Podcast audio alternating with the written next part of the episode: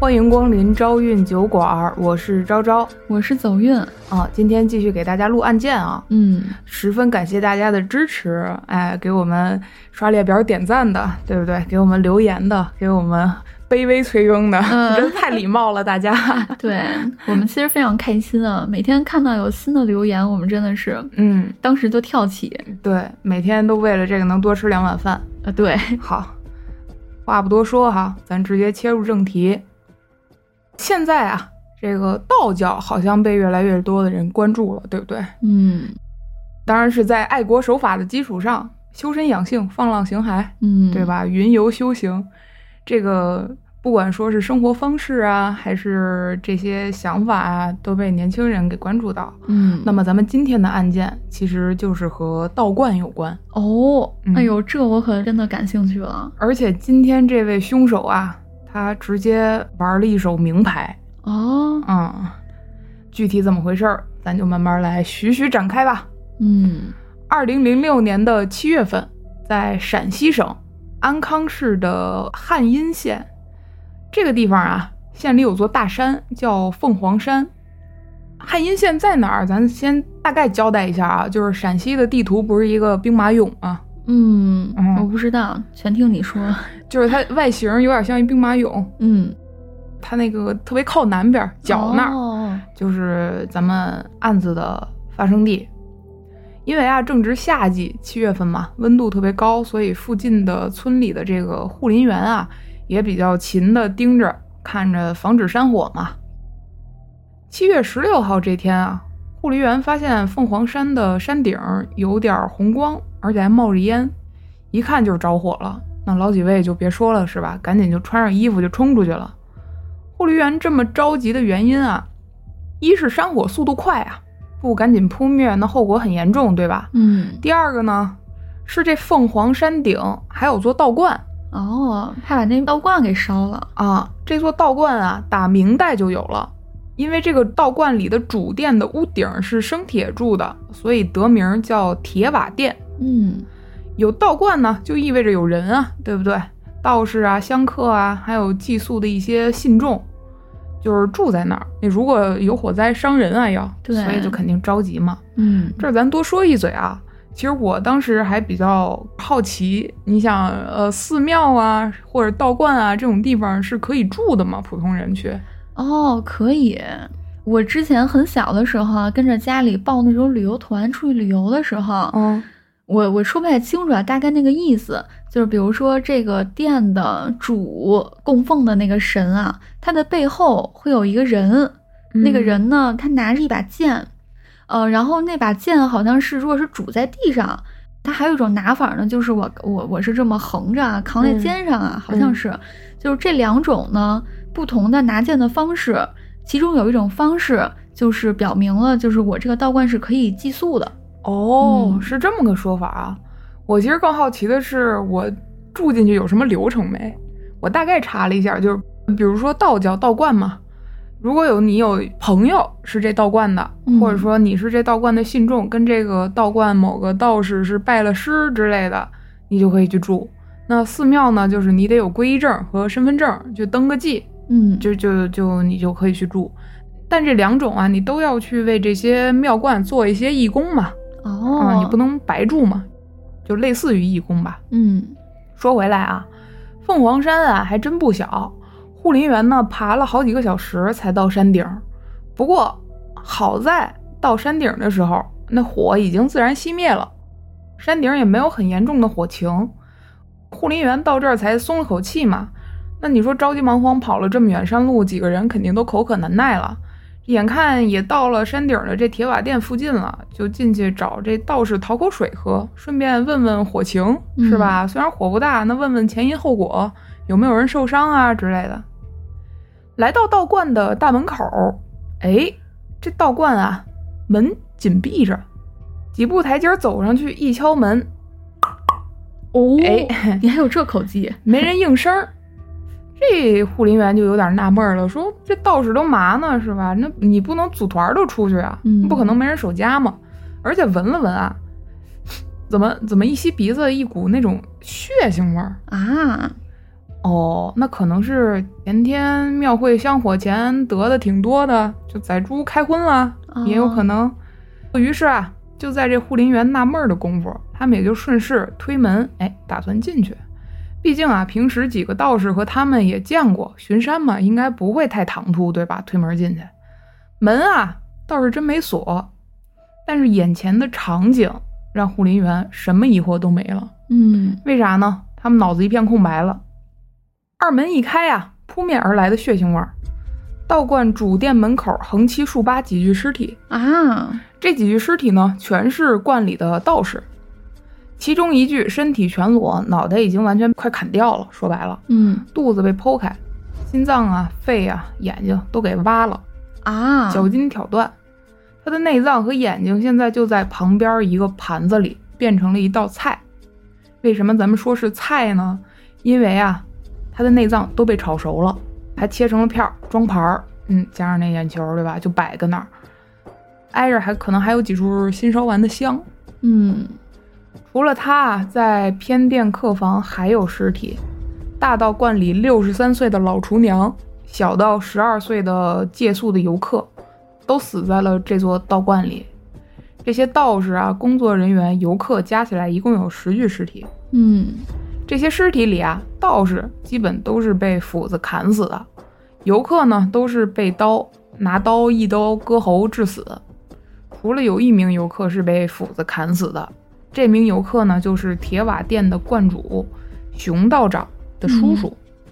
至于说这观主是不是道长的这个头衔啊，咱就不细究了，因为嗯咱为了讲述方便，咱就管他叫熊道长吧。嗯十具里边有九具尸体都相对完整，除了道士都被斧子那多砍了几下，多砸了几下。游客的伤啊，没有虐杀的痕迹。那唯一尸体不完整的就是那名熊道长，嗯就是咱们刚才说的，对吧？器官被挖出来炒熟，做成一盘菜那种尸体。刨开尸体之外啊，正殿门口还有两行血淋淋的字，写着什么呢？古先帝不淫乱，违者杀；圣不许将奸夫淫婆以鸡血。呃呃，解释一下吧，毕竟我、啊这语文功底听不太明白。我没有查到具体说逐字的解释啊，嗯字面意大思概对大概的意思就是，你要淫乱的人就该杀，哦，然后你要是奸夫淫妇，你就应该哎拿鸡血祭奠一下，反正就弄你呗，哦就这意思啊。古先帝不淫乱，违者杀，嗯圣不许将奸夫淫婆以鸡血。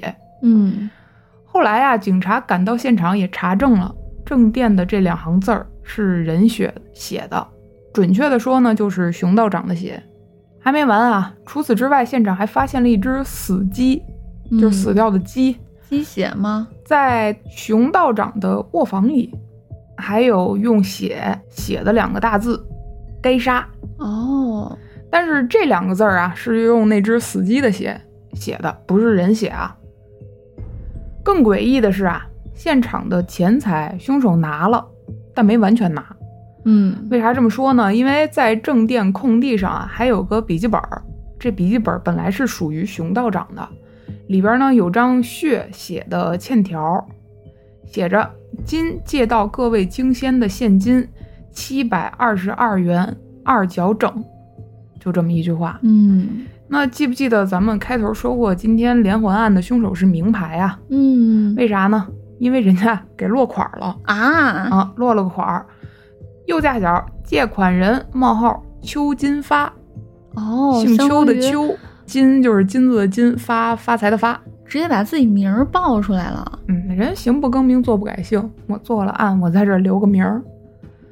经过字迹比对啊，这欠条上的字儿，还有“该杀”那两个字儿，还有那两句古语，书写的人呢都是同一个人，也就是这个邱金发。嗯现在咱们就可以先整个梳理一下整个的这个现场了哈。嗯一句话概括是什么呢？就是铁瓦店啊，这所道观直接被屠灌了，哦十个人全部被杀害，借宿的游客呢、信众都在客房被刀割喉，道士全是被斧头给砸死的，道长呢被砍头挖眼挑筋，内脏做成一盘菜，跟眼球一起摆盘儿。这些道士包括道长啊，都是死后被拖到正殿门口的，嗯正殿门口两行字，对吧？古先帝不淫乱，违者杀，圣不许将奸夫淫婆以鸡血。还有啊，新烧完的几炷香和一张带着血的欠条笔记本，七百二十二块二嘛。功德箱和游客身上剩下的部分钱财没有全部拿走，就是现场还有其他钱。道长住的屋里呢，发现了一只死鸡，还有用鸡血写的“该杀”两个字儿。作案凶器啊，就是斧子和弯刀。凶手啊，把凶器搁在一块儿，加上柴火，一把火给点了，哦，火燎了俩客房之后自己灭了。这就是护林员看到的那场哦所谓的山山火。嗯，现在咱就可以分析一下了。那现在整个现场呈现出了一种诡异的祭祀感，嗯，对吧？而且根据血书，你也可以明显感觉这个凶手他是有仇杀或者情杀的动机的。感觉他主要的这个矛盾点在这个熊道长身上嘛。嗯，对，他对熊道长的仇恨感，咱们能感觉是很强的。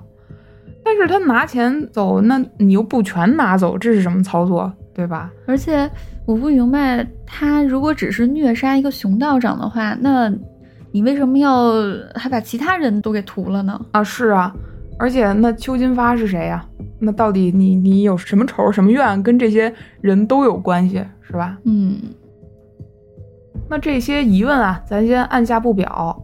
这么大的事儿啊，在护林员报警之后，那肯定一下就传到山下了，对不对？所以现在可见的一个问题，首先就是这所观里还有没有幸存的人？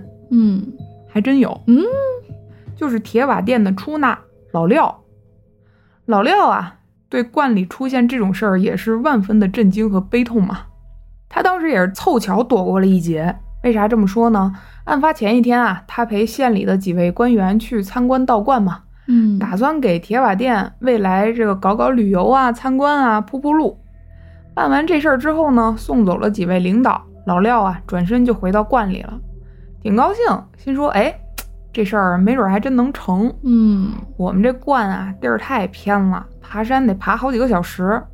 你像像走运这种腿脚 的，对吧？来一回半条命都得搭进嗯去。可能这辈子也去不了了。嗯，就由于这个，香火一直不太旺。所以啊，咱要是能把旅游搞起来，那我们铁瓦店有朝一日那成金瓦店，那也说不准呢、就相当于有可能给我们修个索道什么的。嗯，正想着呢，嗯，呱唧呱，呱唧呱，座机呀、就响了。抬手一接，还真是找他老廖的，谁呢？他自个儿媳妇儿。嗯，他媳妇儿电话里就说了啊，你赶紧今天就赶紧给我回家来，给我办事儿来。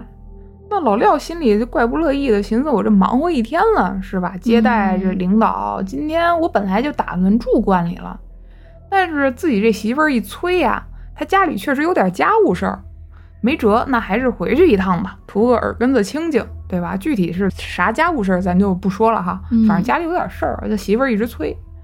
于是啊，当天啊，老廖就下了山了。咱现在看啊，也正是因为他媳妇儿催他回家办事儿，让他捡回了一条命。嗯，什么叫旺夫？我觉得这就叫真正的旺夫，对对吧？所以有时候我们男同志真别嫌女同 志唠叨，没准儿哪天就救你一命呢，是吧对？嗯，趁着天色还不是特别晚，老廖呢就往山下的家里开始走了。就在他这下山的路上啊，哎，风景还不错，对吧？啊，景色宜人什么的。嗯，小山路窄嘛，大老远哎过来个人，还牵着条修沟儿小花狗。刚到跟前儿啊，老廖其实就认出这人了。哦，他呢是铁瓦店的一名香客，黑瘦矮小的一名中年男子。嗯老廖先点个头，打了个招呼，是吧？说哟，今儿来啦啊？怎么今儿这么晚上山？嗯是去观里吗？还没等老廖说完啊，这老廖的眼睛就瞥到这香客的胳膊上了。他胳膊上挎着件大毛衣，啊，嗯，你要说这放平时啊，实在不起眼儿，对吧？人拿件衣服有啥？但是你别忘了，现在可是七月份，嗯，正值盛夏，谁没事挎个大毛衣出来？嗯你说我体寒，那你也不能寒成这这样、是吧？？ 那自然老廖也就问他了，说你拿这么件大厚毛衣干嘛？天儿这么热，还是说你里头有有冰棍儿是吧？二二三十一根儿那种，得好好保护。这香客啊也就笑了笑说，哎哎，你不知道啊，这东西好啊，有了这个，我跟哪儿都能睡觉。哦，老廖反正心里也纳闷儿，哪儿不挨哪儿感觉。嗯，怪怪的。但是啊，也不好再多问什么了，毕竟你跟人家也不太熟，对吧？人就一相克，万一人就怕感冒呢，你管那事儿嗯干嘛，对吧？所以寒暄两句，俩人也就二马一错蹬过去了。那当天这个相克是谁呢？其实他是附近的一个村民，之前啊来铁瓦店上过香，名字叫邱兴华。嗯，有没有哪根神经动了？凶手也在秋，而且凶手叫邱金发呀。哦，这人叫，邱兴华。我为啥这么说呢？因为这个邱兴华，他之前第一次作为香客入住铁瓦店的时候，他的化名就叫邱金发，啊，这是一个人，嗯这也就是凶手。所以他毛衣里，我大胆一猜，嗯很可能藏的就是凶器。还真不是，哦他凶器，我记得如果我没记错的话，应该是就地取材的，哦，惯例的。他的反常举动，在他看来啊，都是有价值的。你也说了，他胳膊上挎着个毛衣，是不是图嗯以拥一点啥是吧？毕竟他是凶手嘛。首先啊，他胳膊上挎这毛衣，就是为他自己在观里大屠杀之后跑路准备的。其次呢，现在他还牵着条小狗，对吧？为啥咱说这条小狗呢？因为很可能在他到达山顶作案之后，烹煮完受害人熊道长的内脏以后啊，他还喂给了他这只小花狗吃了一部分。哦，因为后来案发现场发现的内脏，据说这拼盘是有缺失部分的。嗯有残缺，嗯，既然你准备逃跑，对吧？咱这说的不都是案发之前的事儿吗？老廖看见的。那你既然准备逃跑，带着个大毛衣，你没想着说跟他同归于尽，那你留名字干啥呢？嗯，你这不是互相矛盾吗？是啊，嗯对？吧？话分两头啊。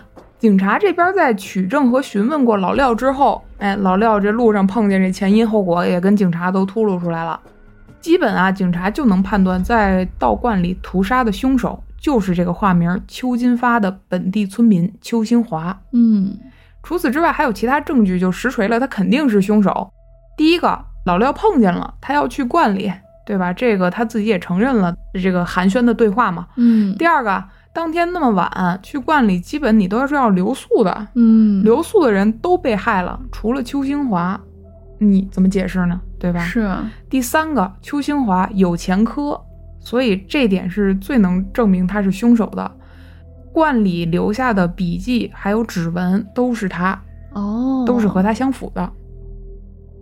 警方也没含糊，直接就发出了 A 级通缉令。那最肯定高级啊别，对吧？嗯悬赏五万块钱。但是啊，受限于当时的年代和地理因素啊，那个时候连手机都不普及，更别说互联网了，是吧？而且当地又很偏僻，还是山区，连旅游业都没开始发展呢，居民居住也很分散，一小疙瘩儿一小疙瘩儿那么住着，是吧？所以通缉令的传播是很慢的，而且普及度很低。而且这凶手他要是往哪个山里藏，藏几个月，你根本就找不着他。是，啊，他还是本地的村民，嗯所以啊，刚开始根本没多少村民知道铁瓦店出了这么大的事儿，死了这么多人，更不知道邱兴华这个通缉犯了。嗯，这就造成了一个什么后果呢？就是案发后十几天内，邱兴华像你说的，还在附近的村里出现过好几次，哦，牵着他那小花狗跟人讨东西吃。嗯毕竟他也知道，那肯定是家是不能回了嘛。嗯，你说睡觉他有件毛衣就行，那吃饭肯定还得想办法嘛。对，他的办法就是逮谁跟谁要。哦，要不着我就啃树皮、草根儿，呃，活着就行。那好歹这在当地也算个轰动事件了，对吧？那真就没一个人认出他来，嗯尤其是这些之前经常上山的，还跟他认识的，对吧？其实期间是有人把他认出来的，只不过不可能跟他正面刚嘛，对，他肯定也挑那些独行的女性啊之类的，就是对自己危害、呃和自己的战力嗯有一定悬殊，或者说看着比较好欺负的那种人去要吃的嘛。嗯要不然就等路过哪家人家看人家不在是吧，自个儿进去偷去，嗯，当回田螺小子。人家那个田螺姑娘是带来嘛，嗯他就是拿走。嗯嗯，他也不可能说，我想我就荒野求生，对吧？我挑战极限，看三五成群的壮汉上去，然后问人有手磨咖啡吗？是吧嗯这不可能啊！所以等发现的人下山到警察那儿，都已经好几个小时过去了。哦，不可能说把他抓住什么的，他又不傻，所以警察后来再跟这个发现他的人到他们遇见的地方去，人早没对了早，就跑没影儿了。不过既然发了通缉令啊，警方肯定是全力搜捕的，对吧？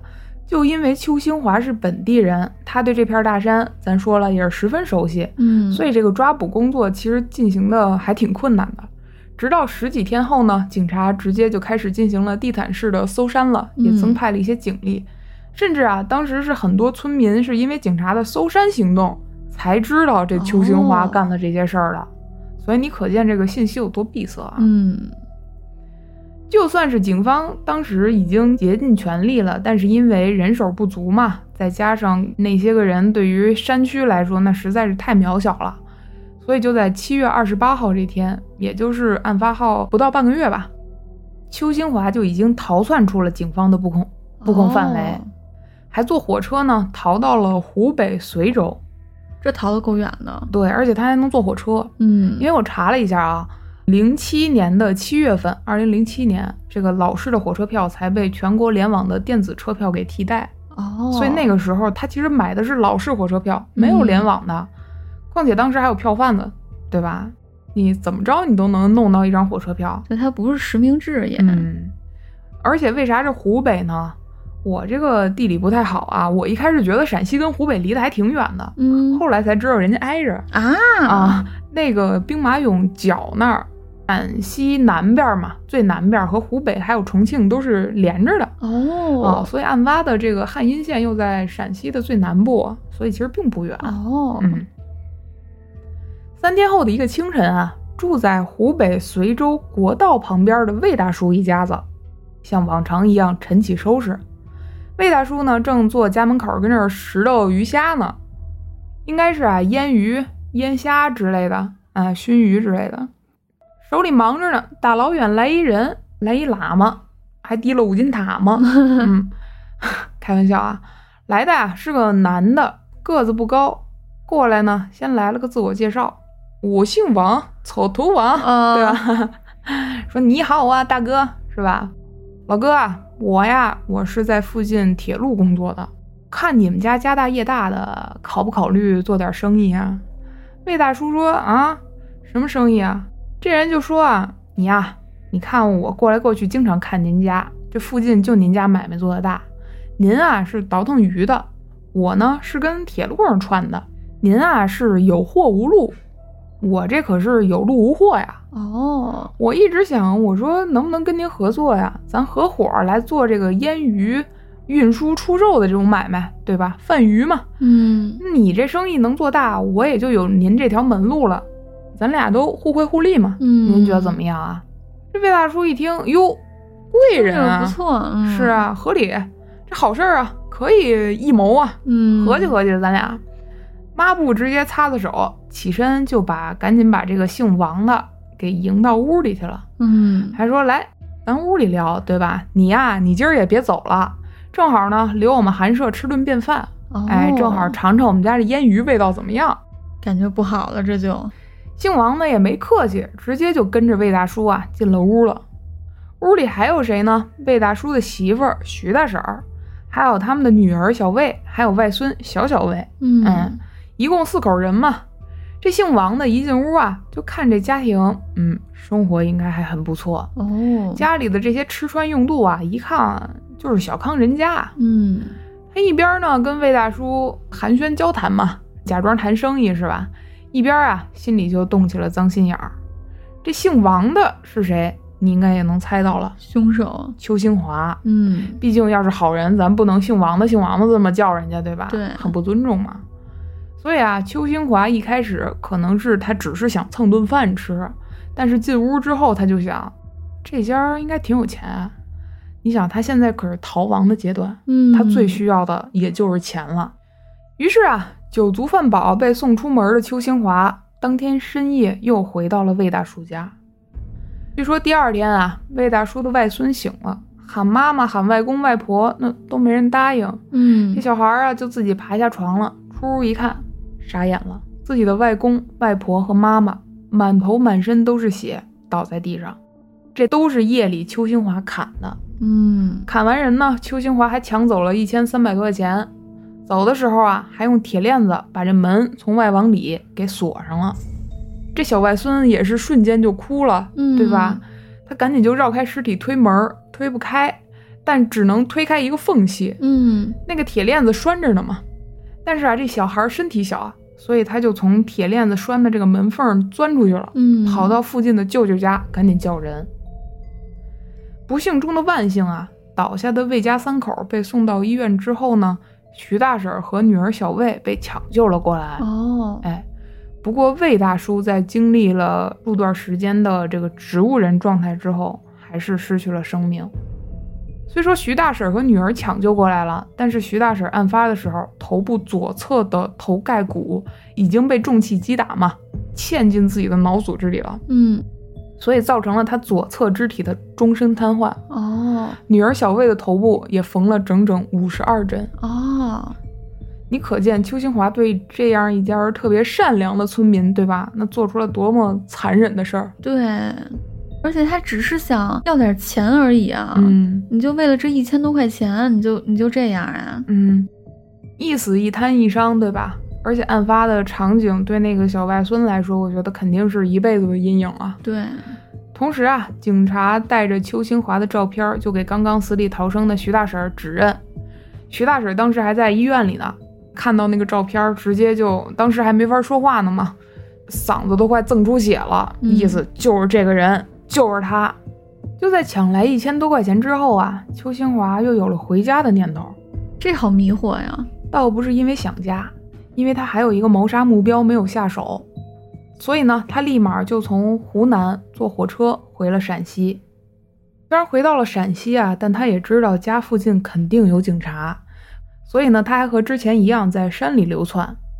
八月二号这天啊，上山一名打猪草的妇女下山报案，说她在山上啊看到了通缉令上那个人，嗯，他还过来问自个儿要吃的。一样啊，在警方到达妇女所说的这个地点的时候呢，邱清华啊已经颠儿了。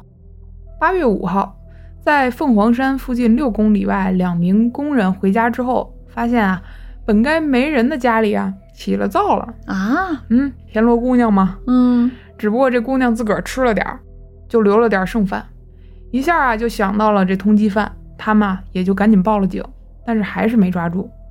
这阵子呢，邱清华就一直在警方的布控下到处走位，躲草丛，时不时呢闪现一下，就这样。这嗯可真招人恨啊！对，他基本不会在同一个地方待超过四个小时，半天嘛，就是一直在窜，一直在窜，天天啊就吃野果、玉米、野菜这些。嗯，不过这放现在也算健身餐了，对吧？嗯直到半个月之后啊，八月十八号这天，邱清华实在是不想亲近自然了，寻思我再这么下去，我成野人了嗯，可不对吧嘛？况且他还极其思念他的儿子，所以呢，他连夜走了几十公里，成全了自己成为这个顾家男人的这么一个头衔儿。嗯虽然他寻思是在夜里，而且离案发都过去二十多天、二十来天了嘛，警方会不会稍微降低一下防范呢？嗯他就这么想着啊，就摸到了家门口的草丛里，蹑足潜踪，顺着墙根儿就来到自己哥家大门口嘛。轻轻儿轻轻儿这么一打门，对吧？嗯哎，想着这声儿啊，最好只让自己老婆听见，连嗯，这蚊子都别惊动。但他哪知道，他这一敲门啊，兴奋的不止他老婆一个人，他家里还有四名刑警已经蹲守了二十二天了。哦，就在他这么悄悄打开门，这第三声还没落呢，屋里呀、心说：“好小子，嗯还真敢回来呀、啊！”终于来了抓人！啪啦一声，四名警察连犹豫都没犹豫，直接就冲出来了，前后左右向四面散开。邱清华一惊啊，不好，对吧？嗯摸头就要跑，那哪还容得你这功夫啊？嗯，只听见几声大叫，对吧？别动，别动啊！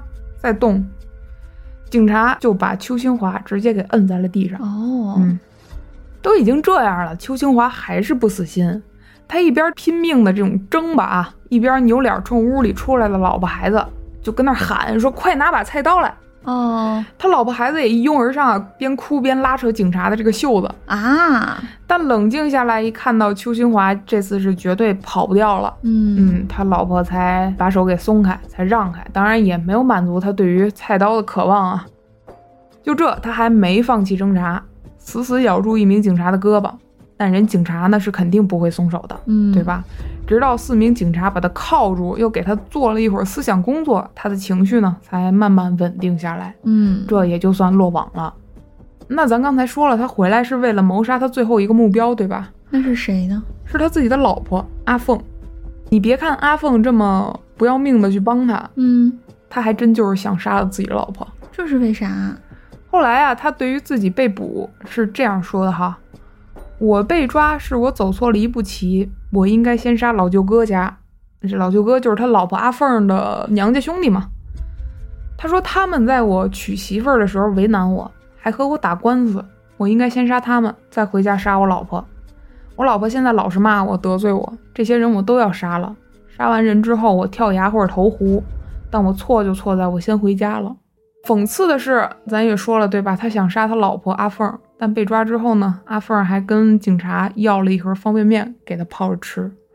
阿凤一直以来都很关心他，为他担惊受怕，害怕他流亡在外会饿死嘛，甚至在抓捕的时候还想帮他逃脱来着。嗯毕竟邱清华这个人啊，是他曾经抛弃一切去托付的真命天子。哎呦，我突然觉得这阿凤真的太可怜了，嗯因为你想，咱们中国的这些呃，比如农村的这些妇女啊，嗯其实都是非常真诚啊，这种非常踏实的人，不过就是嘴不好嘛，对不过就是爱爱说几句嘛，绝大但部其实分还是对对自己的配偶很坦诚的。对，而且是对家里都是非常尽心尽力的，嗯，这个阿凤，我觉得确实命运挺、挺惨的。嗯那讲到这里，你也会奇怪，难道他老婆阿凤和这个铁瓦店里的道士是不是有什么说不清楚的关系呢？嗯那呃如果是这样，为什么阿凤到现在还关心这个邱兴华，还惦念邱兴华呢？咱们就把一切来摊开讲吧，从头开始。邱兴华呀，一九五九年出生在陕西的一个小村子里，这个村子啊小到只有八户人家。邱兴华的家里是很贫苦的，咱都说家徒四壁，对吧？但他就算是他的家，他家里这四壁都是政府给的救济房，哦，邱清华家不光经济上困难，他的母亲呢还患有精神病，父亲啊在他四岁的时候就去世了。不过好在他还有一个哥哥叫邱兴富，他的哥哥啊是十分老实憨厚的人，庄稼人嘛，为了家里能生活下去，早早就辍学务农了，一点儿一点儿把这个邱清华给拉扯大，基本上可以说是一把屎一把尿给拉扯大，是吧？嗯哥哥口碑特别好，他经常会帮村里其他人去帮忙搭把手，干点儿零碎农活儿什么的。但是啊，这个邱兴华就完全不一样了，他顽劣不堪。你说他哥哥为了他都已经辍学了，对，对吧？天天面朝黄土背朝天，汗珠子掉地上摔八瓣儿，那么养活他。这弟弟邱兴华，他干了什么事儿呢？在学校里啊，是见天儿打架，不学无术，真是白瞎他哥的一片。苦心，嗯，咱之前不说邱清华有案底吗？嗯，就是因为他十八岁之前已经因为偷窃呀、故意伤害呀之类的，已经四进宫门了。啊，嗯，邱清华的脾气特别古怪，一般啊都没人敢惹他，真是驴脾气。还干过拿呃，应该是锄头还是什么玩意儿，我不知道啊。就反正拿农具去抡他哥，这么样一个事儿，牲口一个嘛。啊，太凶了，这个，是这人唯一的长处啊，就是会摆弄一些机械零件儿。嗯比如说修修器械什么的。不过啊，因为不学无术，根本他也就没考上高中。初中毕业之后呢，他就一直在村里混，偶尔啊靠修家电挣那么点零钱儿。嗯，当然啊，也少不了偷鸡摸狗的，口碑呢也是差到跟过街老鼠一样，人人喊打。之后啊，有说是一九八五年，也有说是一九九零年，反正在成年之后的一天里哈，邱清华呢就到一户人家儿又去修家电去了。嗯，这户人家呢，正是阿凤家。哦，两个人啊，就这么认识了。阿凤觉得邱清华这人，哎，脑子好使，对他印象还很好。再加上传说中有过十几个女朋友的这个邱清华哈，一哎通呦聊骚，俩人啊就暗生情愫了。但是啊，阿凤家里你想都不用想，那绝对不可能让自己的宝贝女儿跟这种人在一起，对不对？嗯首先，邱清华家他实在是太穷了。其次呢，阿凤的老爹也觉得这小子啊，人品不行，对，太滑了，不是正经人。你连地都不会种，你就不可能跟我闺女踏踏实实过日子。嗯啊、所以有的时候我觉得父母的这个意见还是可以参考一下的，对对吧？再者就是阿凤儿啊，她长得特别漂亮，哦，十里八村有名儿的村花儿啊，哦，那这更得好好的考虑一下婚嫁的问题了。是不是一朵鲜花儿？呃，是不是啊鲜花儿对，是不是一朵鲜花插到牛粪上？嗯，我个人觉得他连牛粪都不配。朱兴华黢黑，又矮又瘦又小，一米六几的个头儿。咱不是说贬低啊，或者怎么着，你确实你怎么看都不般配嘛，这俩人儿啊、嗯，最主要就是你的品行也对，最最尊主要重是品嗯行。你要说啊，我武大郎一样，我就是天天好好卖炊饼，我踏实嗯跟媳妇儿过日子，那错的肯定不是你武大郎，对对？吧？那你这样你就有点差劲了。嗯，所以啊，阿凤家坚决反对女儿和邱清华在一起。邱清华啊也是莽，你们不同意是吧？爱同意不同意，你们这闺女这腿我得有效利用啊！嗯，这种事儿咱们之之前的案件里也听过不止一次了，对吧？于是啊，在交往一阵子之后，这邱清华直接撺掇带着阿凤私奔了，哦，拐跑了。哎，这阿凤爹能干对吧？心说嗯这我能忍吗？我刚学的擒拿术是吧？ 嗯 于是啊，阿凤家就直接找到俩人儿，哎，阿凤的娘家人，也就是她的兄弟吧，还把邱清华是一顿胖揍啊，挺解气的，我觉得还。 那这邱清华一下就记仇了。哎，对，他不光记仇啊，他还得给你来一首什么，嗯，报复叫什么以文以文击武。啊！你不是一想你给我玩武的是吧？嗯行，哎，我跟你来个文文斗，对吧？嗯结果呢，直接邱清华就一纸诉状把阿凤家给告上了乡里的法庭，哦，说你们干涉婚姻自由。嘿，你看他这点还聪明，拿上样儿了，这哎个，你看他这点聪明用在什么地方啊？后来啊，阿凤的娘家受到了乡里的批评嘛，这闺女啊，到了是让邱清华给娶走了。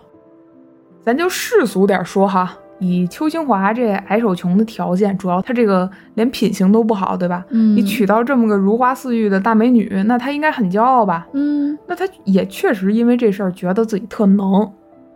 咱要知道，这世界上有这么一种人哈，他没什么本事，还总觉得自己特牛，嗯，总把失败呀、归因到外别部人环身境上，哎，对，嗯还有其他人身上，反正自己肯定是没毛病，棒棒哒。哎，邱清华就是这种人，因为阿凤家里之前不是强烈反对嘛，嗯所以邱清华就想做点大事儿给他们家里人看看。他老觉得自个儿跟那些他瞧不起的庄稼汉不一样，他觉得自己能挣大钱干大事儿。人说了，我不怕三十六岁死，就怕死后无名，这都他说的话吗？啊，那这回他可有名儿了他也有自己的偶像啊，韩信。啊！韩信有的朋友应该知道哈，汉高祖刘邦手下的大将嘛，是吧？用兵如神，国士无双啊。西汉的江山有一半儿都是韩信打下来的，哎，另一半儿是韩信协助打下来的。嗯，所谓明修栈道，暗度陈仓，你应该知道吧？嗯这都是这个韩信的经典技术流操作嘛。韩信这人，咱都可以多说两句哈。早年经历并不好，到处蹭吃蹭喝，还当街受过胯下之辱嘛，嗯，还因为别人犯罪连坐，差点儿让人给阁楼砍头了。哎，屡屡受挫，可以说是。那就连他最后大将军的职位，也是刘邦当时看着丞相萧何的面子，给他从后勤部那小旮旯地儿给提溜上来的、哦啊。所谓成也萧何，败也萧何。萧何当时看到韩信这匹千里马嘛，就觉得哎，这人能成，给他捧上去了。但是最后呢，也是萧何哈把韩信从神坛一脚踹下来给弄死了。嗯哎，具体的再讲啊，咱就要欢迎光临招运酒馆、木林列卷了，对吧？嗯，嗯，所以咱今儿这凶手不会觉得自己是匹千里马吧？他就是这么觉得的，他自比韩信嘛。太可笑了。反正韩信这个是个有很有野心但又不认命的这么一个性格，对吧？但是人家排兵布阵、用兵如神，人有确实的有能实力力啊，啊对吧？那你这邱清华，你有个吉尔啊，嗯是吧？你书都不好好念，还驴脾气，还四进宫门儿，你凭什么跟而且人家谁比、也啊？，而且也也不服谁啊，啊老对觉得自己很厉害，谁都不服，就觉得自己特能个儿。但人家邱清华就觉得，哎，中国移动葛优说了，我看行，嗯嗯，人家那我就是行，嗯对吧？那他这么行，和阿凤儿结婚之后那几年都干什么了呢？他呀给人修过柴油机，为了攒回头客啊，总给人那机器上留点小毛病。哎 呦，这种脏手段就，哎，这这这这不愧是真的他，不对行吧？对，不愧是他，他呀还包过工地，挖过草药，打过鱼，但是啊，没一样干得长久，全都是眼高手低，没嗯长性。干一阵子就觉得，哎，我怎么能干这个呢？这个嗯收入太小了。就因为倒腾这些折腾啊，他还欠了一屁股的债。在结婚之后啊，他还和媳妇儿阿凤生了仨孩子。为啥生仨呢？因为啊，他想要儿子。哦，你看这人，我觉得真是一啊他无是处。虚荣心太强了。对，因为前两个都是女儿嘛，最后一个是儿子，而且这人我觉得真真的简直绝了，他甚至把生儿子这个事儿都归功在自己，生女儿都归功在阿凤那儿。这真是知识文化确实欠缺一些。当年还计划生育嘛，嗯他就为了躲这个几千块钱、五千多少钱啊，就反正这些超程罚款嘛，七年搬了五次家。哎呦，他竟把这个利吧出在不是正道的地方。，对，你想人家孟母才三千啊 是人还养出一孟子呢，他呢七年搬五次家，就为了躲计划生育。嗯，活得跟个小品一样，对吧？这也就是为什么他们会在汉阴县生活的原因了。嗯，所以就经过他这有本事的一通折腾啊，当然也有带引号的有本事嘛。这家里啊，基本上已经是完全开揭不开锅了。嗯，但是咱就说了，这种人他就从来不会在自己身上找原因，他总觉得是别人不好，嗯环境不好，他觉甚得至谁不好呢？他后来觉得是运气不好，之后啊，他就开始沉溺在各种求仙算卦的这种事儿里。我觉得你就算信这些，他只能说是你的一个信念，对吧？嗯撑死了给你加个 buff，那可这绝不是这天上掉馅饼，天上掉馅饼的这事儿啊，对呀、是吧？你给我给我给我气的口条都不理我了。你相当于你自己没有点实力的话，你整这些虚的，其实都是空穴来风啊。对，但是人家就觉得人家有实力嘛。那么铁瓦店发生的一切事情的源头在哪儿呢？就在二零零六年的六月份，这天啊，有人告诉邱清华说，铁瓦店这地儿，哎，这quan 挺灵的。你老说你倒霉，你要不你去求个签儿，或者你拜拜，嗯对吧？他信这个呀，二话没说就直接启程了，带着一家子人啊，到了铁瓦店之后啊，邱清华看人家求签儿问签儿什么的，都得给道士点儿这个钱，哦，对吧？妈你表表诚心嘛。但他一想，嗯我这一毛钱没有，我就扑面而来了。但是应该也还行吧，毕竟我这么厉害的人，嗯对，吧？凑合吧，人也能给看看。人可能还想呢，我这号人物，我让你给我看看，没找你要钱就不错了。 对， 或者我就算没给你，少少给我说道两句，嗯，对吧？？他就这么想着呢，于是就拿这个签儿就递给道士了。算过卦的人可能都知道啊，人家一般都是见人下菜碟儿的，对吧？随便先来两句，特笼统的那种，特敷衍，就一看你就特会走路，对吧？嗯你爹一看就是男的。啊，你今年多少岁？你要说哦三 十、那想必八年前你只有二十二岁吧？哦对吧这种这种话嘛，类似这种，你不给人钱，人家不跟你说那么多话，对吧？就直接对再见下一位了就。这道士啊，就拿着邱清华这签儿，就说啊，什么你这个家是家和万事兴，你得家庭和谐才来财，对吧？哦啊、这不就这套在任何人身上都可以。是啊，道士啊，边说就边看这邱清华，嗯，也没掏钱的意思。看穿着吧，太一般了， 就都不能用一般形容了，甚至有点破。嗯，于是啊，这道士也就直接问邱清华说：“你是不是连香火钱都给不起啊嗯，？”这话出来，一下就激怒了邱清华。嗯，你看不起他了呀，那哪行啊？啊，啊！邱清华当场就对道士道了一些垃圾话，说人家你假道士，你就认钱，你是不是瞧不起我？他觉得道士瞧不起他，霉运啊，不光没减，甚至可能被这个道士给增加了。这后来邱清华就寻思，那我都已经到这儿了，那我就先跟这儿住两天吧，来都来了，对吧？他就用化名邱金发在观里住了几天，嗯，其实也没什么其他事儿发生，他就带一家子也就下了山了。就在下山的路上，小窄道还是那条小窄道，对吧？他迎面啊来了个老头儿，哦，白发银须。老头儿到他跟前儿，哎，一下就停在了邱清华面前，说：“你有心事吧？哦，一看你就很烦闷。这样，我给你算一卦吧，不要你钱，你呀、就到上面铁瓦店找到两块刻着你姓儿的石碑，把石碑换个地方，多烧点香，你就没那么多烦心事儿了。哦，说完，哎，人家就走了，短短几句话，还真一分钱没要，也不认识。来这么一老头儿，那是他吧肯定信了呀。没过几天啊，他就立马带着老婆孩子上山去了。跟你说的一样，他就是信啊。那得找那白胡子老头儿说那石碑去啊，对吧？再次到了观里啊，你说邪性的是啥呢？他还真就找到两块刻了“秋”字儿的石碑哦，啊，这一下子他就兴奋了，是吧？嗯，我这赶紧把石碑给挪个地方呗，我也得给它挪到房檐底下，嗯可不能让它风吹雨淋的，对吧？但是这个行为啊，人家观里的道士肯定不不能让你啊，对是吧？啊，你这观里东西你瞎给我搬干嘛？过来立马就哎哎哎，嘛呢？别乱动，嗯弄回去。最后啊，这几个道士死活都得让邱清华把这石碑给复原到原位上，这也能理解，我觉得人哦那家肯定啊的观里的东西能让你瞎搬吗？是啊，嗯，得亏那老头儿没说你得把主殿的那个房顶儿给翻个个 儿，对吧？那你不不然还得把人房顶儿给拆了。嗯，反正啊，这个道士就非得说，你就必须得给我复原了，不然啊，等你走了，我们自个儿搬回去，哦你自己看着办吧。那这又结下梁子了呀。嗯，这邱清华还说，啊、你看这样行不行？我给他搭个塑料棚儿，行吗？道士肯定也不同意，你那闹你呢这。也是你随便能搭的吧？那也不行啊。是啊，你搁搁谁俩呢？嗯对吧？就我们观，你想干嘛就干嘛。再说你，你给我们观门口儿俩大石碑搭个塑料棚子，那 也不像那么回你事儿、啊。你当对吧道长得了。对啊，所以啊，没办法，邱清华就只好把石碑给搬回去了。但就是这个事儿啊，像你说的，让邱清华憋了一肚子火。嗯，加上上一次求签儿的事儿，对吧？他呀就觉得这些道士诚心跟自己过不去，逮个什么东西就得赖一下。那对，就是就是赖别人嘛。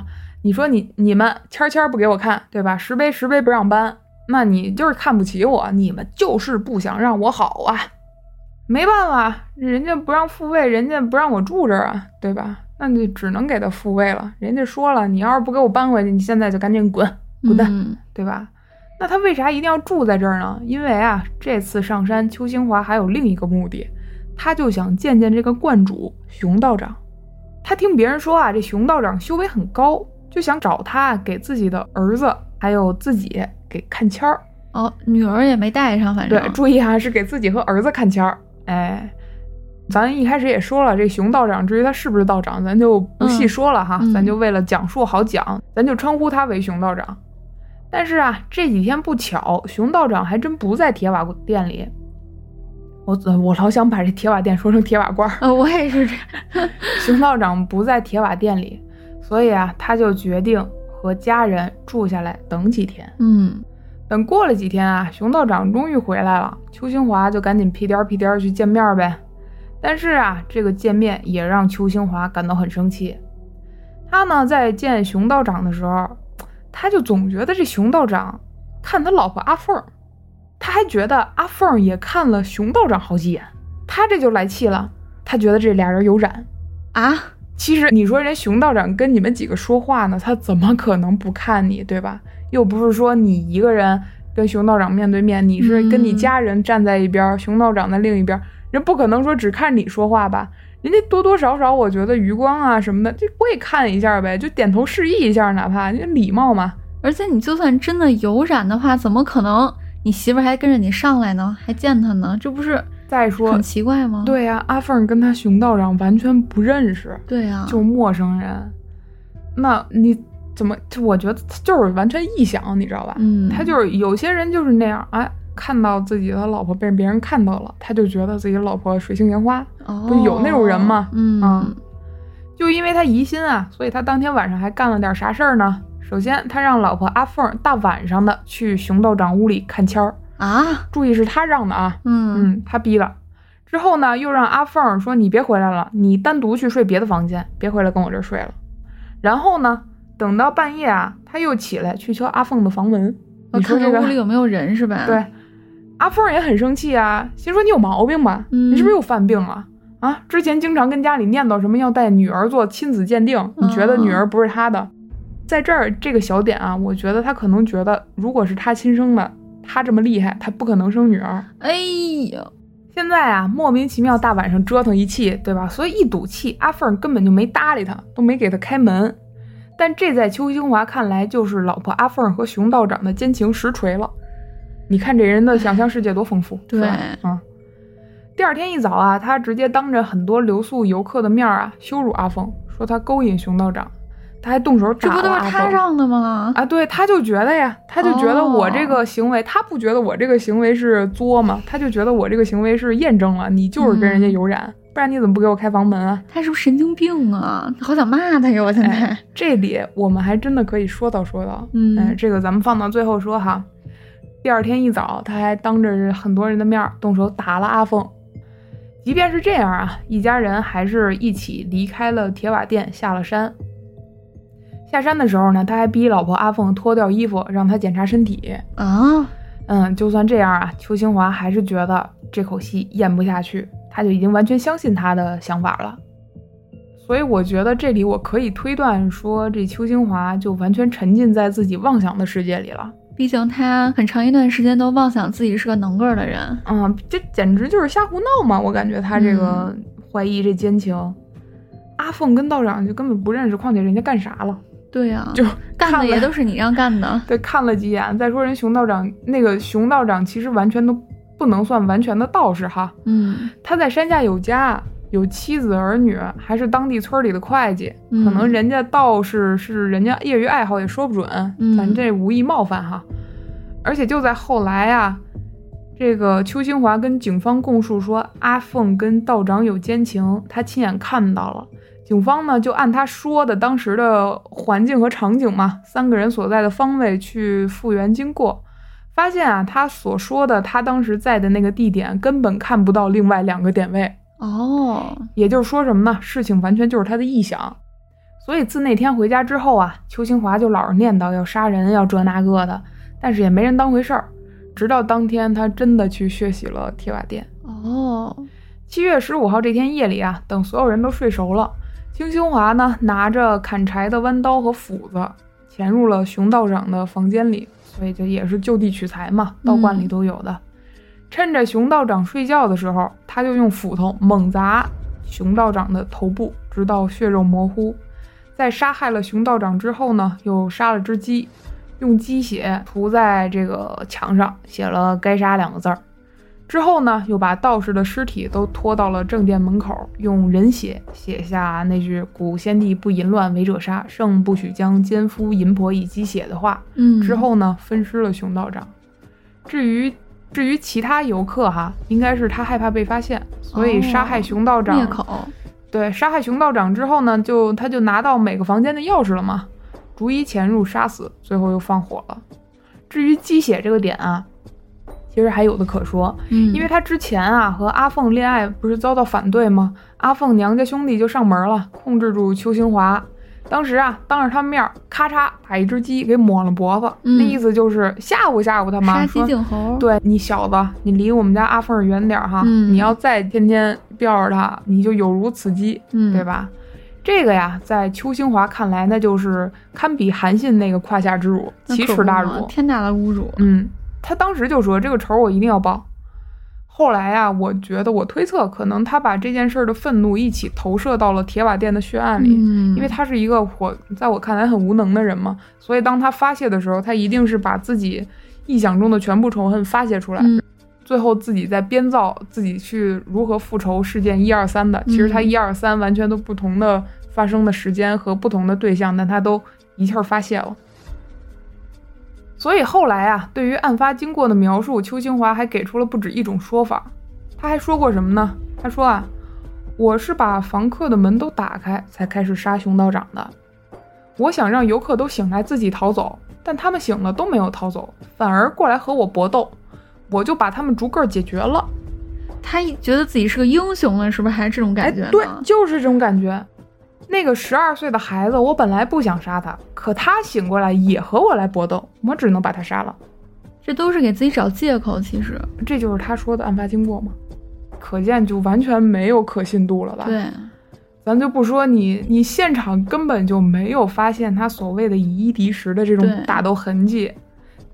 首先，十个人哈，不可能制服不了一个一米六五的邱清华吧，那肯定的。对吧？再说，这个根据伤口啊之类的现场来判断，作案时间是很短的。他基本上是趁人家睡觉的时候杀的人家。嗯可能也有人说哈，他就是觉得那样显得自己不够英雄、不够强，所以他才自自己这么说，自自己这么臆想嘛。他好奇怪，他都落网了，他自己演这出给谁看呀？他想让警察觉得他很能个儿吗？对，就是这个意思。怎么说？他就是精神胜利法一样，他甚至比精神胜利法还还过激，他完全无法接受自己不是一个英雄这个概念。嗯，在他的想象里，在他的脑海里，他的一切行为都是自己特别厉害、嗯特别英雄的感觉，不管他实际上做的是不是那样哈。最后啊，同年十月十九号这天啊，邱兴华被判处了死刑。判决下来之后呢，邱兴华进行了上诉，他觉得证据和死刑都没问题，嗯，但是你判决书中说到一句，后又无端怀疑观内住持熊道长调戏其妻，妻就是妻子嘛，阿凤嘛，他觉得无端这俩字儿不对，不行，真他无语认为他认为熊道长这个人死有余辜，他觉得我不后悔我做了这些事儿，反而他还觉得自己特英雄、特正义，他甚至还想把阿凤告上法庭。他死都没死明白。对，所以他说你死刑判我可以，但是你不能说我是无端怀疑，他俩就是有奸情，这无端我不认。他就是想让别人认可他，觉得他是对的。嗯这个我当时还想到，我之前看过 B 站上嘛，看别人说这个高考作弊的那个科普嘛，嗯就是这一类的犯罪。之前还有一个数学老师辅助高考作弊，然后被判刑了，应该是数学老师吧。嗯，然后这个判决书也是下来上诉不服，就不是因为判他作弊判刑这件事儿不服，而是不服说他有一部分题做错了， 哇，就是 说行，你判我刑，说我作弊可以，但你不能侮辱我的职业素养，哦你不能侮辱我的职业能力。对我就是做对了，那些错题不是我做 的， 还挺逗的啊。嗯回来啊，至此啊，像你说的，邱兴华的精神问题成了最大的争议点，因为咱们说啊。法律为什么说你如果有司法鉴定说一个人有精神方面的问题或者精神病嘛，就法律就不能去判处，比如说死刑啊之类的，因为法律不应该处罚一个没有主观恶意的人。可是他主观恶意好明显啊。 我也是这么觉得的。但是当时很多司法方面的人员啊，提出要求说要给邱兴华做精神鉴定，从而去维护法律的尊严嘛。但是舆论方面啊，除了希望他长命之外，另一种声音还是说他的作案是有预谋的。首先，他带了毛衣，准备了工具；其次，他还是趁人们熟睡的时候作案的；再次，他作案之后有放火的行为，就毁坏现场嘛。再再一个就是他反侦查行为和一路上威胁认出他的人说你们不许报警这种行为，都说明他计划好了自己的谋杀，对，他也知道自己行为的后果。另一方面说，他这个完全就是主观的有恶意，主观要去害人的，嗯他是有预谋的。他不像，比如说我如果我有精神病，我突然发病了，我在街上我那他就是临时起意嘛。哎，对，我就随便拿个什么东西砍人，那你可以说我是精神问题，就是法律的这个判罚可以有争议，但他这个完全就是有主观恶意的。除此之外啊，他本人也拒绝司法鉴定，因为据说啊，他在狱中还写了两本书，啊，一本叫《轰动全国的七幺六特大杀人犯邱兴华的写真》啊，啊，他自己起的名儿啊，我真无语。是不是很无语？嗯这种人。另一本呢叫《金笔定江山》，我这我看这名儿我都想乐，你知道吗？是啊，他觉得啊，他要是被鉴定为精神病，他的书也就没人看了。那正好啊，正好也不给你鉴定了。嗯， 但是后来他这个书也根本不可能出版哈。主要你想想，他这个名儿，我真的是我看到这儿我特别生金笔气。定江山。你知道我气得我脑仁儿疼，我说嗯那是十条无辜的人命啊！你怎么能就是靠你的臆想就把这件事儿归为一个英雄行为。，对这么合理化？嗯，你就是你对那些死者完全没有一点儿点儿愧疚吗？后来的行为也证实了，他确实没有。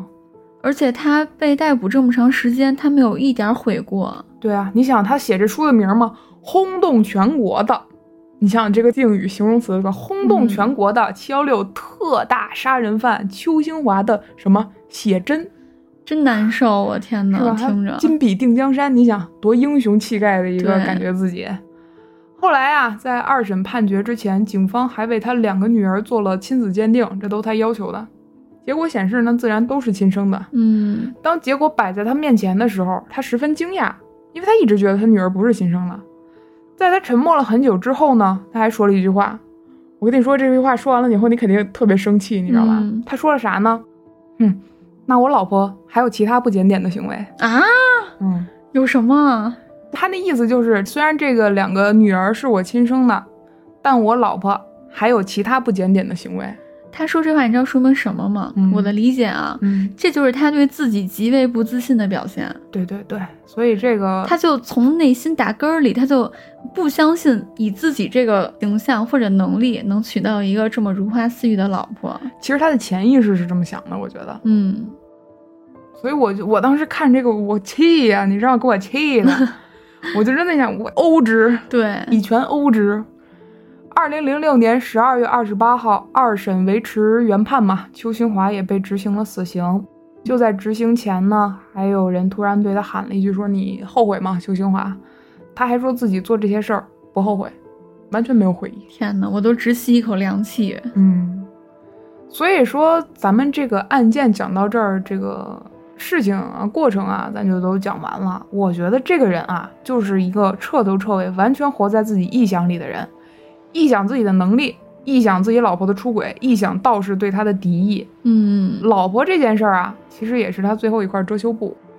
他臆想了这么多，对吧？先是臆想能力，之后是臆想自己的帅气，可能当时还觉得自己特能，嗯，正是因为他娶到了阿凤这个好老婆，恰好可以证明他的意向，所以哎，我能娶到她是我牛逼，不是他下嫁，哦不是他愿意下嫁，证明了这一点，所以哎，他就很容易的去合理化他后边的一些意向，嗯，嗯，他觉得这事儿我有证明了，对吧？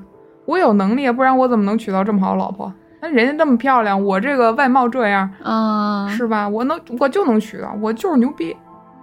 所以说明你看这个人啊，嗯他从一一直以来啊，他心里的想法都是不太端正的。嗯就他一开始心思就很歪，嗯然后他娶到一个漂亮的媳妇儿，你说你还不去珍惜也好，或者说你愿意踏踏实实的来过你接下来的人生，嗯你反而还觉得这个老婆呢给了自己更加自大的一个借口。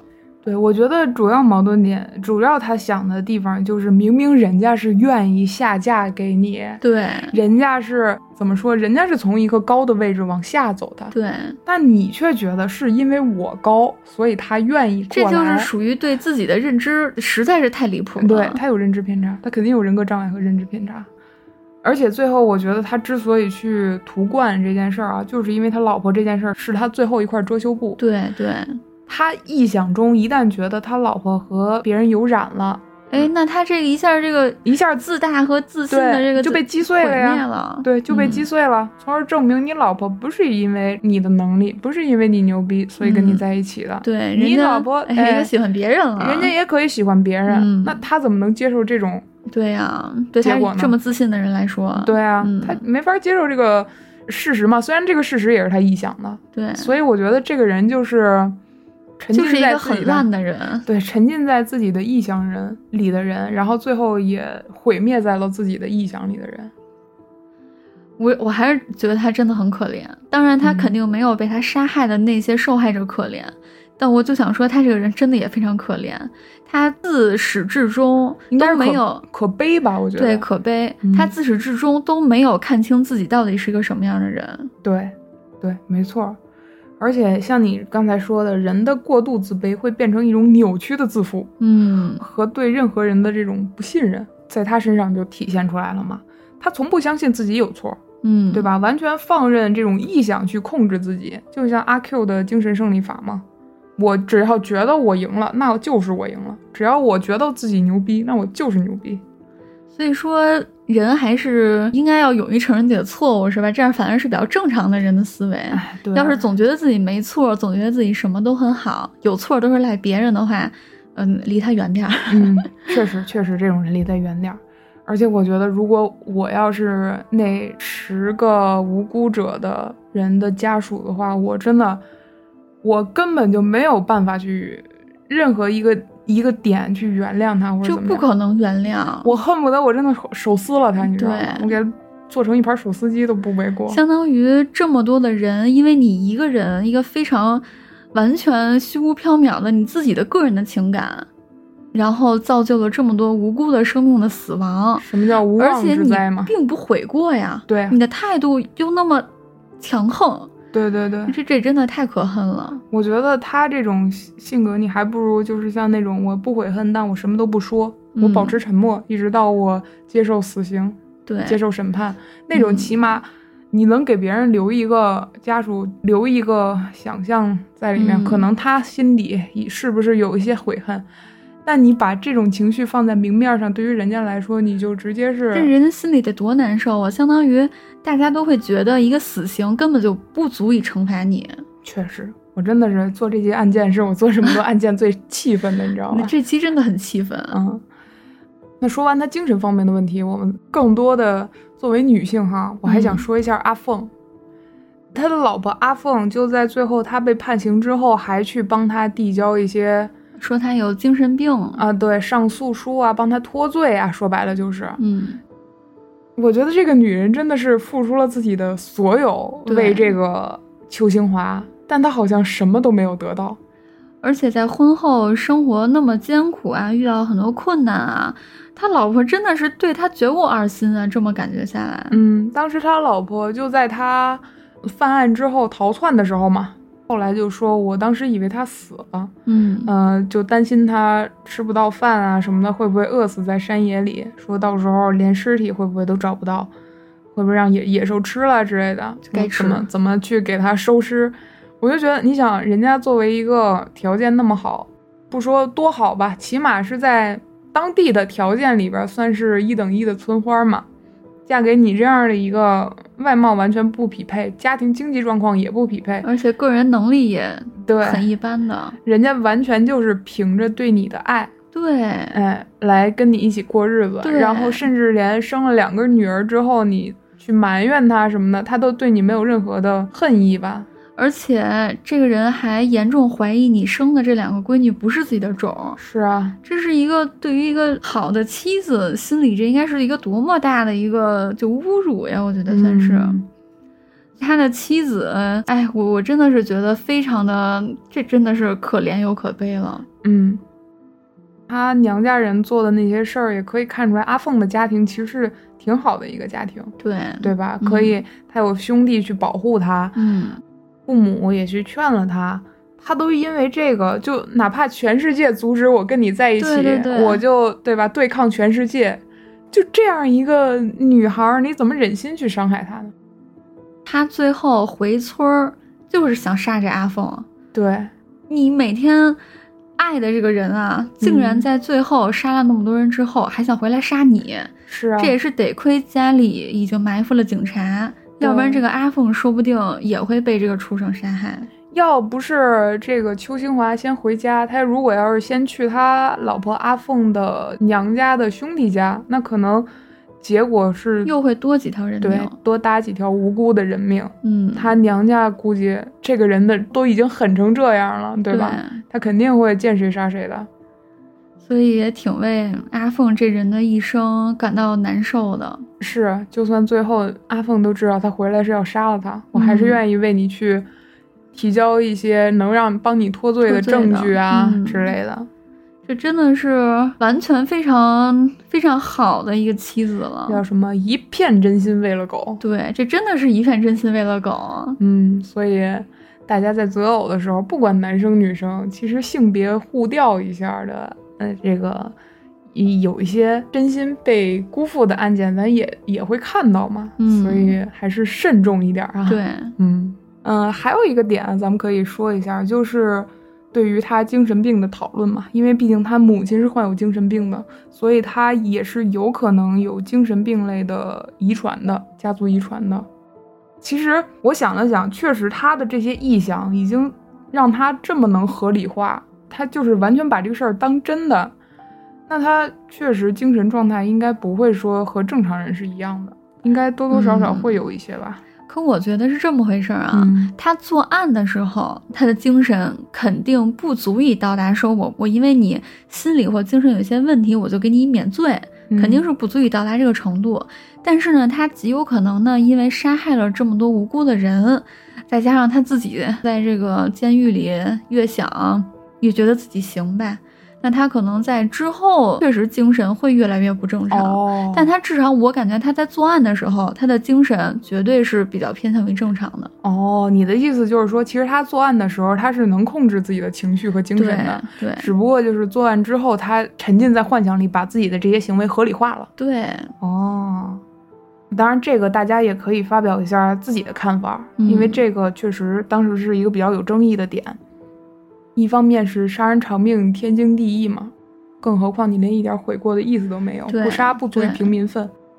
另一方面是对我们这个这些判罚对法律的精神的一种尊重，嗯法的精神的体现。其实觉得他这个死刑啊，反正我看来啊，没有什么毛病。嗯为啥呢？你想，如果任何一个人稍微有那么一点儿精神的问题，都能去杀人，且不为此付出任何代价的话，那人人都都可以说精神有点问题了。那嗯我觉得这种法律的设定其实是在保护那些真的是精神问题非常大了，他嗯完全没有办法控制自己的行为的那种人。失去自控能力的那对些，并不是为了去保护这种，是吧？可人能渣对人渣、畜生， 烂人，嗯，就是我感觉是有主观恶意的。对，嗯，还有一个点啊， 也比较有意思。我在看案件的时候看到别人说的，就是这个白胡子老头儿哎，是谁呀、哎我刚才就想问来着，不知道，嗯，就是不知道他是谁。就是有人说嘛，感觉很玄乎嘛，哦，他不认识邱兴华，他怎么能知道邱兴华姓什么呢？哦，是哈，而且邱兴华是下山，嗯老头儿是上山，嗯，那老头儿怎么能知道冠里的碑上有他两个字呢？哦，天呐，因为你想，他跟这案子其实你说有关系吗？也有，毕竟是他跟邱清华说的那些话，一个所以邱小清的华导做火。索，对对对，有点像蝴蝶效应嘛。但是你说，如果你找他的话，你也不知道他的名字，你也不知道从哪儿来到哪儿去，对吧？你上哪儿找去？嗯而且你找他的话，对这个整个案件很清晰嘛，对过程对你找他也没有意义，嗯，但就是很玄乎嘛。是啊就，他怎么知道邱清华姓邱？他怎么知道罐里有两块而碑且有主邱字儿？要是没有这么一个人，如果找不到这个人的话，真的很玄幻。因为白胡子老头儿按说应该是一个形象非常鲜明的这么一个人，嗯，而且如果在询问过村民或者之后大家都说没有这个人的话，确实是比较奇妙啊。而且他还跟邱兴华说：“我不要你的钱。”我觉得这句话就是他当时说的那个话嘛，感觉像是个神仙一样，咱可以再翻回去看看他当时说的话哈。嗯，说你有心事吧，一看就很烦闷，我给你算一卦吧，不要钱，你就到上边铁瓦店找到两块刻着你姓儿的石碑，把石碑换个地方，多烧点香，你就没那么多烦心事儿了。你看，我就觉得他这个话说的，就好像他已经完全就看见了邱兴华在观里求签儿的整个过程，哦你不觉得吗？是是是是是，我是感觉，可能我有点神经我感觉过度很敏灵感异 啊，就好像他知道邱清华是求签儿受挫，人家还说我不要你钱。嗯，就是如果是我的话，哈，我跟别人说什么干什么事儿，人家在说，哎，多少钱？我再跟你说啊不要、对对不要你对钱，我不会说我上来就，呃，我跟你说事儿啊，我不要你钱，就很突兀嗯感觉，对就好像他本来就知道邱清华这次来求签儿就是因为钱的事儿，对对跟对冠里起了冲突。哦，我天呐，这个事儿真的细思极恐啊！当然啊，也有一种猜测，就是说连这个老头儿是不是都是邱清华想象出来的？哦，那也但是他媳妇儿也在旁边嘛，就是不知嗯道有没有跟他媳妇儿对这件事儿。对了。反哦正，他媳妇儿是说是有这么个人，我天呐，这真有点神仙下凡的感觉，感觉这个老头儿看透了一切。嗯，但是你说这老头做的是善事儿还是恶事儿呢？他如果，嗯哎，你想想啊，这就有意思了。他如果不跟邱兴华嗯说这个事儿，那可能邱清华这辈子再也不会去那个道观了。嗯，这话让他又返回去了，对让他过几天又去了一趟。对，这话让他又问题就是在这话让他又翻回去了，对，然后出现了后面那一大有堆更的大事的儿矛盾。对，所以说可能是像你说的，如果他没见过那个老头儿，没听过那几句话，他是不是整个案件就不会发生了？对，有这可能。那个老头儿的作用好像就是那个蝴蝶扇了一下翅膀的那个 蝴蝶。嗯，嗯，这个大家可以自己来猜测猜测，或者说如果大家有自己的看法，也欢迎跟我们评论区交流一下。嗯，嗯，当然啊哈，也不排除他是碰见了啊，然后跟他媳妇儿这么说了，其实完全都是他自己想象的，只不过他嗯跟他媳妇儿说说，呃，我下山的时候。哪怕是旁边去撒个野尿，对吧？啊嗯说我碰见了一个老头儿，怎么着怎么着的。哦，嗯，这种可能咱就不知道了哈，不知道这个老头儿是不是真实存在的嘛？嗯，嗯，那咱们今天就先讲到这儿吧。我们今天的时长也拉的比较长了，对吧？嗯，毕竟今天的稿子万一万多字呢。嗯，嗯，所以大家如果喜欢的话，还请继续支持我们吧。行，啊，咱们还是点赞、订阅、加关注，招运老粉儿你最酷，谢谢光临朝韵酒馆儿，我们下期再见，拜。拜拜。